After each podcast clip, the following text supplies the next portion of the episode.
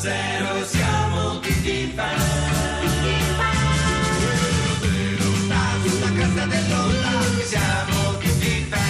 A Radio 2 sono le 13, 47 minuti e 35 secondi. Siamo qua, Greg, Lillo, Alex Braga, pronti per iniziare anche oggi Seno Zero. Vi presentiamo il nostro primo ospite che è Pasquale D'Amore. Salve. Buongiorno. Buongiorno allora.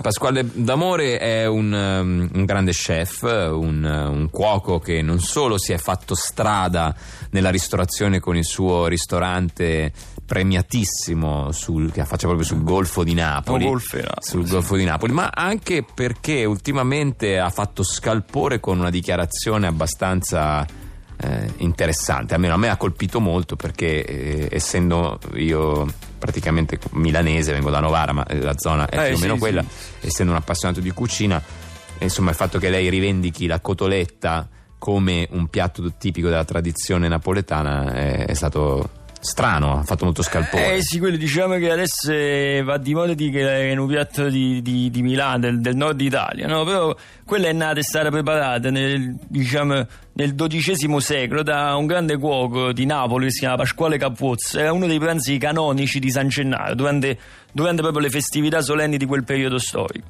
Molti dicono che è milanese, molti dicono addirittura che quella è di origine austriaca, no?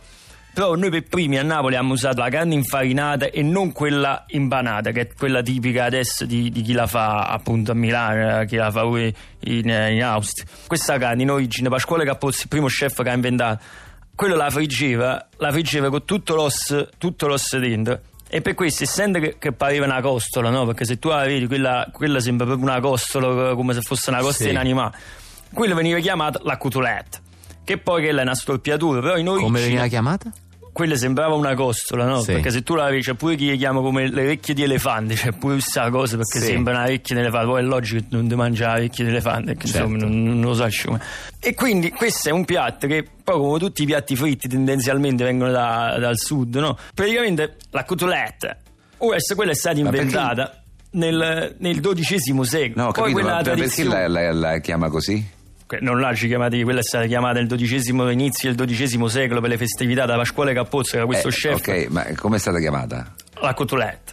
Eh, ma perché è stata chiamata così? Eh, ci detto perché quello praticamente se tu la vedi sembra una costola, No, cioè non è una costola perché veniva fatta No, da, da la vari costola- pezzi la costola, sì, sì, questo l'abbiamo capito. Perché, non, eh, Sì. perché la chiamate... Allora, non è che la chiamammo noi, quella adesso La ormai si chiama così, però quello il nome ci è stato dato da questo chef, questo Pasquale chef, Capò, che no. aveva visto la forma, sembra dice questo fa una costola, no, non una costola grande, una costola piccola. E quindi l'ha chiamata? quindi la cotoletta. E poi l'hanno chiamata la cutulette alla milanese. Qua- quando la fanno a Milano ci mettono pure questa cosa dopo la milanese. Ah. Però, vabbè, Se basta questo per fare La fanno a. Napoli solo. La cotoletta. Grazie.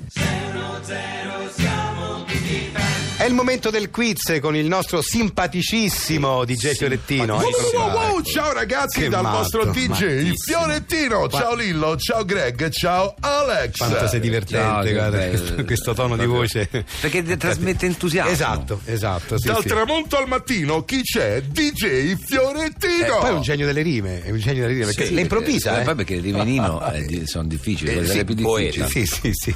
Ma poi improvvisate, questa l'hai inventata adesso. In vero? questo momento, Troppo ragazzi. forte, troppo Io In questo lo, momento. lo vorrei, lo vorrei sfidare, posso sfidarti? Beh, non è il Eh, caso in questo momento, credo abbiamo prima il quiz. No, vabbè, fa, però fa, No, fatela la dai. sfida, fatela la sfida. Dai, sì, Vuoi quando- fare la sfida? Vai. No, ma no, proprio per vedere se Eh. riesci a trovare, che ne so, eh, oggi mi piacerebbe andare... Oggi mi piacerebbe andare al mare per guardare. Wow, wow, wow, Vedi, wow, eh, ne ha fatti tre. No, cioè, ba- bastava mare, ne ha fatti Lo schiaffo ha- proprio, Ha aggiunto pure schiaffo. guardare. Ah, che, ragazzi. che matto, che Ah, matto. ragazzi. Bravissimo. Allora, sentiamo chi c'è in linea. Pronto? Pronto? Ciao, come ti chiami? Mi chiamo Marcella. Ciao Marcella. Marcella. se vado alla ricerca di una cosa bella, trovo Marcella. vedi, eh, che bello, eh, grazie. Troppo forte, troppo forte. Marcella, Marcella, tu sai che ci sono 5.000 euro in palio eh, per questo quiz, quindi insomma eh, un- devi, stare- devi essere molto concentrata. eh, ovviamente sono, eh, una- sarà una domanda difficile, no? DJ Beh ragazzi, perché, certo, insomma, 5.000 euro sono veramente tanti e quindi la do, do, do- domanda di DJ Fiorettino è difficile.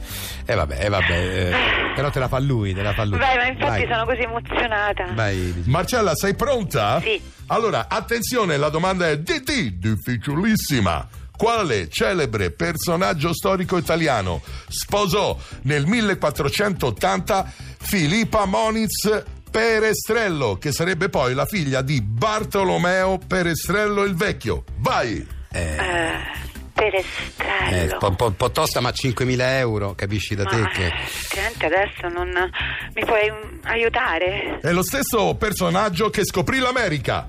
Cristoforo Colombo. Hai vinto Marcella! Grande Ho vinto! Marcella! Sì! Hai no, vinto! no. Fiorentino, grazie! Ma che!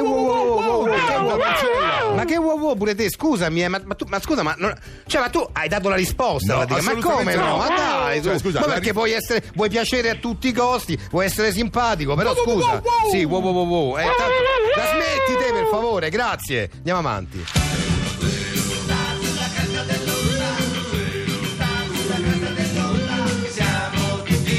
Noi qui a 610 siamo pronti a dare spazio alle vostre richieste, quelle che ci scrivete ogni giorno sulla pagina ufficiale di Facebook di 610 per lo spazio di 610 Story. E siccome siamo servizio pubblico, noi spesso abbiamo mappato la crisi occupazionale e anche tutti i nuovi lavori che sono nati in questi anni nel nostro bel paese e eh, l'ospite che ci avete richiesto oggi rappresentava proprio uno di questi. 610 Story. Anche oggi ci è venuto a trovare Ernesto De Luigi, il rallegratore di necrologi. L'abbiamo già conosciuto la volta scorsa, che è stato già ospite qui di Sono Zero e ci ha parlato di questo suo lavoro. Lui un, eh, si occupa di necrologi da una vita, lo ha sempre fatto in modo tradizionale, ma stavolta ha dato un tocco di umorismo e di originalità a questi necrologi, rendendoli sicuramente meno tristi. Ma facciamolo accomodare. Buon pomeriggio, signor De Luigi. Buon pomeriggio a voi, grazie. Ma Allora. diciamo, io in questa mia carriera di necrologista ho fatto 25 anni.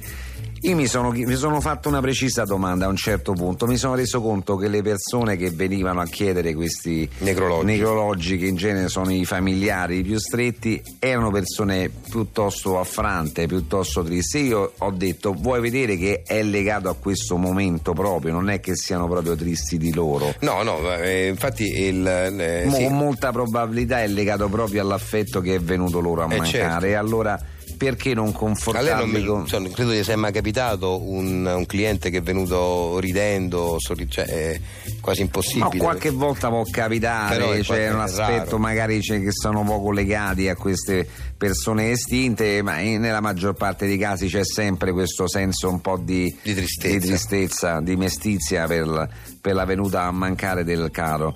E allora ho pensato, ma perché non elargire loro la possibilità di un sorriso no, in questa tristezza? E quindi ho cominciato a comporre questi necrologi in maniera un po' più sbarazzina. Ecco. più umoristi, ma io direi proprio divertente perché quelli che mi ha letto l'altra volta erano molto divertenti e, e- e non tralasciavano la parte importante del necrologio, cioè l'avvertire della morte della persona in causa, ma soprattutto l'appuntamento del funerale o, del- o delle esequie, insomma, ecco. Quindi voglio dire, mh, dei necrologi di tutto rispetto. Può farci un esempio dell'ultimo che ha scritto? Ah, l'ultimo che ho scritto, eh, cioè risale a una settimana fa, è sempre un nome fittizio questo che metto, è Egidio Rossi entra in banca con una piccola rapa e dice questa è una rapina.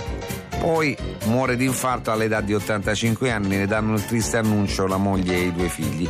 Le esequie si terranno martedì presso la base spaziale di Cape Canaveral. No, scherzo, nella parrocchia del paese. Ecco, è molto divertente. Poi, tra l'altro, la genialata sta nel fatto che questo Egidio Rossi, con nome fittizio, però il necrologio è vero, è morto realmente di infarto. È morto di infarto, ma era anche un signore che ogni tanto faceva queste battute, no? Ah, E Giochi di parole, calambur. E allora, durante, cioè, nella lettura di questo necrologio, i suoi parenti più stretti, eh, che sono un po' tristi, si faranno una risata per un altro piantarello perché si fanno una risata con la battuta del piantarello perché si ricordano che le diceva anche lui. E sempre poi di nuovo una risata. No, a parte poi la battuta è molto carina. Entra in una banca eh, con una piccola rapa e dice questa è una rapina, rapina. indicando la rapa, ovviamente. Indicando, indicando la rapa come una piccola rapa, una rapina, Eh, capito? no, molto Questa- divertente, molto divertente. E poi mi è piaciuto anche lo scherzo finale, appunto le esequie si terranno martedì, lei, lei ha scritto presso la base No, spaziale una di Cape Canaveral che uno dice ma com'è possibile E invece Dice, poi- no, nel paese alla- già un'altra risata strappata da una lagrimella alta va sempre un po', un po' di conforto Grazie, grazie Ma mille. prego